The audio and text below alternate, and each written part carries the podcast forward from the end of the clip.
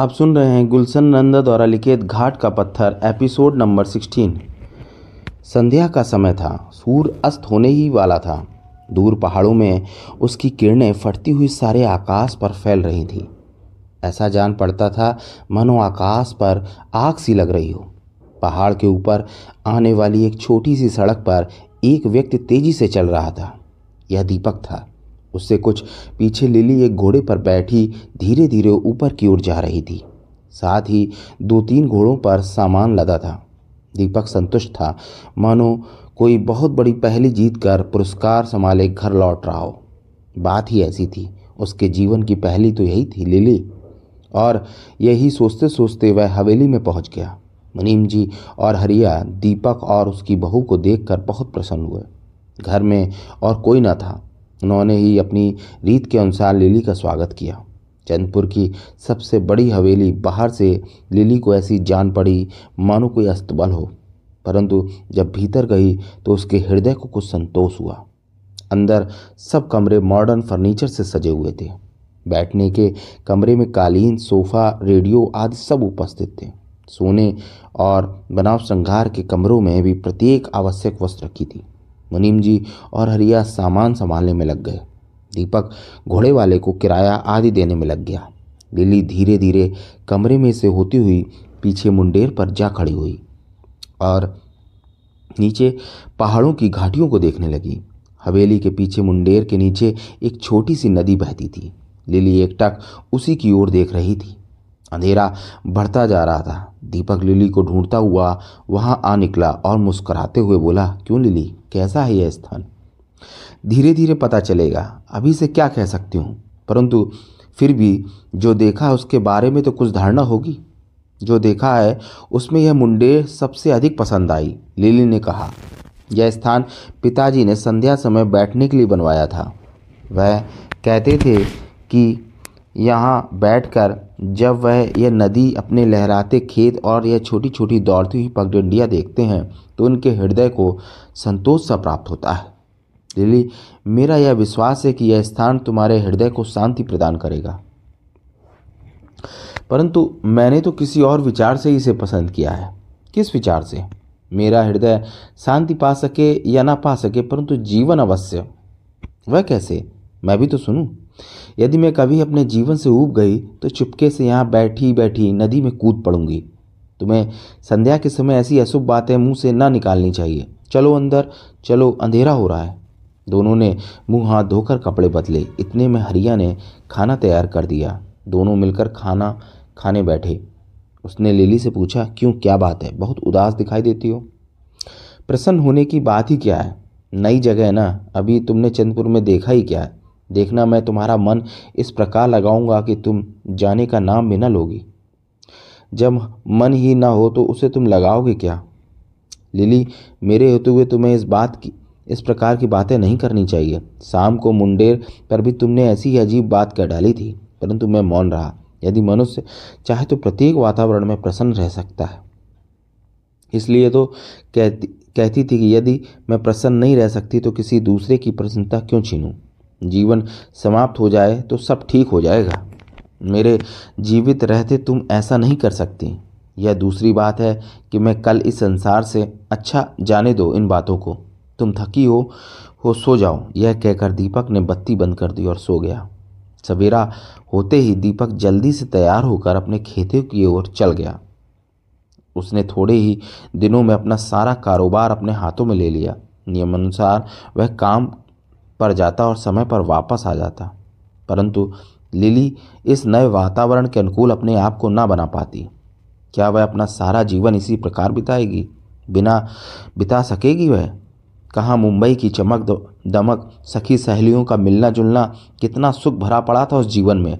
और इधर इस गाँव का सूनापन, दीपक का प्रेम, उधर दीपक के हृदय में लिली के लिए वही भाव था। वह उसे प्रसन्न रखने का हर संभव प्रयत्न करता। मनुष्य है कि मनुष्य एक समुद्र की भांति जिसका जल लहरों के प्रवाह से दूर दूर तक जाकर फिर तट से जा टकराता है। लिली एक ऐसे प्रवाह में बह रही थी कि दीपक के उद्गारों को अनुभव भी न कर पाती। उसके हृदय में दीपक के लिए एक घृणा सी पैदा होती जा रही थी और वह यही चाहती थी कि किसी प्रकार वह चंदपुर से निकल भागे। रात आधी बीत चुकी थी। सब सो रहे थे। दीपक की आँख खुली तो उसने अंधेरे में ऐसा अनुभव किया, मानो लिली अपने बिस्तर पर ना हो। उसने दो तीन बार लिली को पुकारा। कोई उत्तर न पाकर वह उठा और सैया के पास जाकर देखा लिली बिस्तर पर न थी। वह दरवाजे की ओर बढ़ा। किवाड़ खुले थे। इतनी रात के अकेली कहाँ गई होगी? यह सोचकर वह अपनी टार्च लिए मुंडेर की ओर हाफता हुआ उसके निकट पहुँचा। उसकी सांस ज़ोर ज़ोर से चल रही थी। उसने अस्फुट स्वर में कहा, लिली, इस समय यहाँ तुम क्या कर रही हो? नींद नहीं आ रही थी, हवा में बैठने के विचार से ऊपर चली आई। इतनी रात में अनोखा स्वभाव है तुम्हारा। मेरे तो प्राण निकले जा रहे हैं। इसमें प्राण निकलने की क्या बात थी? मैं नदी में कूदने के लिए तो नहीं आई थी। उसने लापरवाही से उत्तर दिया, दीपक को मानो किसी ने तमाचा मारा हो। धीरे से बोला, क्षमा करना अभी भगवान ने इतनी शक्ति नहीं दी कि तुम यह कर सको, और ना ही अभी तुम जीवन से इतनी तंग आ गई हो। यह तुम कैसे जानते हो? इसलिए कि अभी मैं जीवित हूँ। उसने उसी प्रकार अपनी बाहें लिली की कमर में डाली और अपने साथ नीचे ले जाकर उसे बिस्तर पर लेटा दिया। लिली, तुम जानती हो कि मन व्याकुल क्यों होता है? मुझे जानने की आवश्यकता नहीं। जानने में हानि भी क्या है? लो, सुनो, मैं बताता हूँ। माँ बालक का सिर चूमती है ताकि उसका जीवन बना रहे। पिता बालक का माथा चूमता है ताकि उसका यौवन बना रहे और वह उसका सहारा बन सके। मित्र और सहेलियाँ एक दूसरे के गाल चूमते हैं ताकि मुख का सौंदर्य बना रहे और प्रेमी अपनी प्रेमिका के होंठ चूपता है ताकि उसके यौवन का सारा मधुर वह चूस ले और उसके सहारे जी सके। लिली मौन थी। दीपक उसे धीरे से झिझोड़ते हुए कहा, क्या सो गई? नहीं तो ऐसे ही तुम्हारी बेपैर की सुन रही थी। यह बेपैर की नहीं, वास्तविकता है। यह कहकर दीपक उठा और अपने पलंग पर जा लेटा। उसे धीरे धीरे अनुभव होने लगा कि लिली उससे घृणा करती है। उसके हृदय को ठेस लगी। दीपक अब लिली को संदेह और घृणा की दृष्टि से देखने लगा। लिली भी यह बात ताड़ गई। अब उसे दीपक से डर लगने लगा था। जब वह अपनी तीखी दृष्टि लिली पर डालता तो वह सहम जाती। लिली सोचती थी, अब उसके लिए दो ही मार्ग हैं। आत्महत्या अथवा अपेक्षा। दीपक के हृदय में अब यह भाव था कि उसकी अनुपस्थिति में लिली कहीं चली न जाए। उसने हरिया और चौकीदार को समझाकर चौकन्ना कर दिया। विष्णु हवेली के चौकीदार का भाई था। उसे पहलवानी का बहुत शौक था। वह प्रायः अपने भाई से मिलने के लिए आया करता था और कई कई दिन वहीं पड़ा रहता था। जब कभी भी वह आता, अपने साथ फल आदि ले आता। कुछ अपने भाई के लिए, कुछ उसके स्वामी दीपक के लिए। इन दोनों जब भी वह भीतर फल देने जाता तो लिली का उससे सामना होता और वह फलों के बदले उसे पुरस्कार दे दिया करती। वह पुरस्कार पाकर बहुत प्रसन्न होता और अपनी फटी फटी नज़रों से लिली को देख देखा करता। लिली ने उसे इस प्रकार निहारते देखकर मुस्कुरा देती और वह उसे देखकर फूला न समाता। नित्य की भांति एक दिन जब विष्णु ने फलों का टोकरा लिली के सामने रखा तो लिली ने मुस्कुराते हुए उसकी हथेली पर दस रुपए का नोट रख दिया। वह आश्चर्य से उसकी ओर देखने लगा। आज एक स्थान पर दस क्यों? लिली उसे आश्चर्यचकित देखकर बोली, तुम्हारा इनाम, तुम बहुत अच्छे हो। विष्णु फूला न समाया और दस का नोट पल्ले से बाँध कर वापस जाने लगा। जब वह दरवाजे तक पहुँचा तो लिली ने उसे आवाज़ दी, क्यों विष्णु, मैं तुम्हें कैसी लगती हूँ?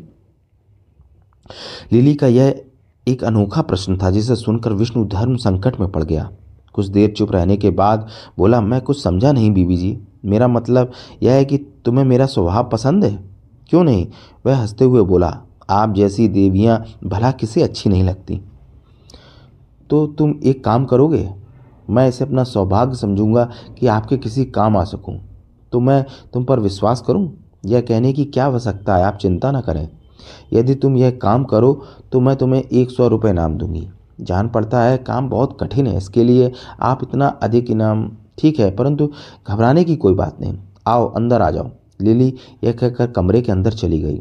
विष्णु धीरे धीरे उसके पीछे पीछे कमरे में आया और जाकर निसंकोच लिली के समीप ही बैठ गया। लिली ने उसके कान में कुछ कहा। पहले तो उसने सिर हिला दिया, परंतु लिली के बहुत कहने पर उसने हाँ कर दी। थोड़ी देर तक वे इसी प्रकार बातें करते रहे। जाते समय लिली ने विष्णु के हाथ पर दस दस के दो नोट रखे और बोली, बाकी इनाम काम हो जाने पर। दीपक संध्या को देर से लौटा। अंधेरा बहुत हो चुका था। कपड़े उतार कर उसने लिली के साथ खाना खाया। लिली आज प्रसन्न दिखाई देती थी। जब वह हवेली के दरवाजे बंद करने गया तो लिली भी उसके साथ थी। उसने ताले लगाए और चाबियों के गुच्छे को बहुत ही सावधानी से हाथ में लेकर कमरे की ओर जाने लगा। लिली ने अपना हाथ दीपक की कमर में डाल दिया। दीपक, जब बरामदे की सीढ़ियाँ चढ़ने लगा तो उसने देखा कि कोने वाली हौदी पर दरवाज़ा खुला है। वह उल्टे पैर लौटा। न जाने कितनी बार इन लोगों को कहा है कि दरवाज़ा बंद रखा करें, परंतु कोई सुनता ही नहीं। यह कहते कहते उसने दरवाजे का पल्ला उठाया। उसे ऐसा जान पड़ा जैसे हौदी की सीढ़ियों पर कोई बैठा हो। उसने आवाज़ दी, कौन है? मालिक, मैं। कौन तुम? विष्णु। यहाँ क्या कर रहे हो? मैंने सोचा कि रात को बाहर पानी लेने कौन जाए। सोचा कि सीढ़ियों से उतर कर नदी में से भर लूँ। यदि जरा पाँव फिसल जाता तो सीधे स्वर्ग की सैर करते। तुम्हारा दिमाग भी पहलवानी करते करते मोटा हो गया है। देखो, इसे बंद कर दो। कल इन तख्तों में एक कुंडी लगवा देंगे। यह सुनते ही विष्णु ने तख्ते बंद किए और दीपक लिली को साथ ले अपने सोने वाले कमरे में चला गया। लिली ने कहा, इसमें इतना पानी तो नहीं कि कोई फिसल जाए। अभी तो नहीं, परंतु आगे चलकर बरसात में देखना, ये सब सीढ़ियाँ पानी में बिल्कुल डूब जाएँगी। आपने जब विष्णु से कहा तो मैं डर सी गई। वह तो मैं ऐसे ही डरा रहा था ताकि फिर कभी वहाँ जाने का साहस ना करे। कितने अच्छे हैं आप। यह तुमने अनुभव किया, अनोखी बात है। दीपक ने बिस्तर पर लेटते हुए उत्तर दिया। लिली दीपक के पास आकर लेट गई, अपना सिर दीपक की छाती पर रख दिया। उसके बटनों को खोलते और बंद करते हुए लिली ने कहा, यदि सवेरे का भूला साँझ को ठीक है लिली, दीपक ने बात काटते हुए कहा, ऐसी बातें न करो, मेरे हृदय को दुख पहुँचता है। दीपक ने लिली को प्यार से अपनी बाहों में ले लिया। लिली उसके और समीप आ गई और उसकी आँखों में आँखें डालकर देखने लगी। बोली, कैसे लग रहे हैं मेरे होंठ? दीपक के आश्चर्य का ठिकाना ना था। उसने कहा, नटखट कहीं की, और लिली को अपने हृदय से लगा लिया। अच्छा लिली, अब तुम आराम करो। दीपक ने लिली का हाथ दबाते हुए कहा और वह उठकर अपने बिस्तर पर जा लेटी। दीपक भी आँखें बंद करके सोने का प्रयत्न करने लगा। वह हैरान था, आज लिली को क्या हो गया है? इतनी प्रसन्न तो वह विवाह के बाद आज ही हुई थी। कुछ देर बाद जब लिली को विश्वास हो गया कि दीपक सो गया तो वह चुपके से उठी। उसके समीप रखी मेज के नीचे एक अटैची निकली, जिसमें शायद उसके गहने इत्यादि थे।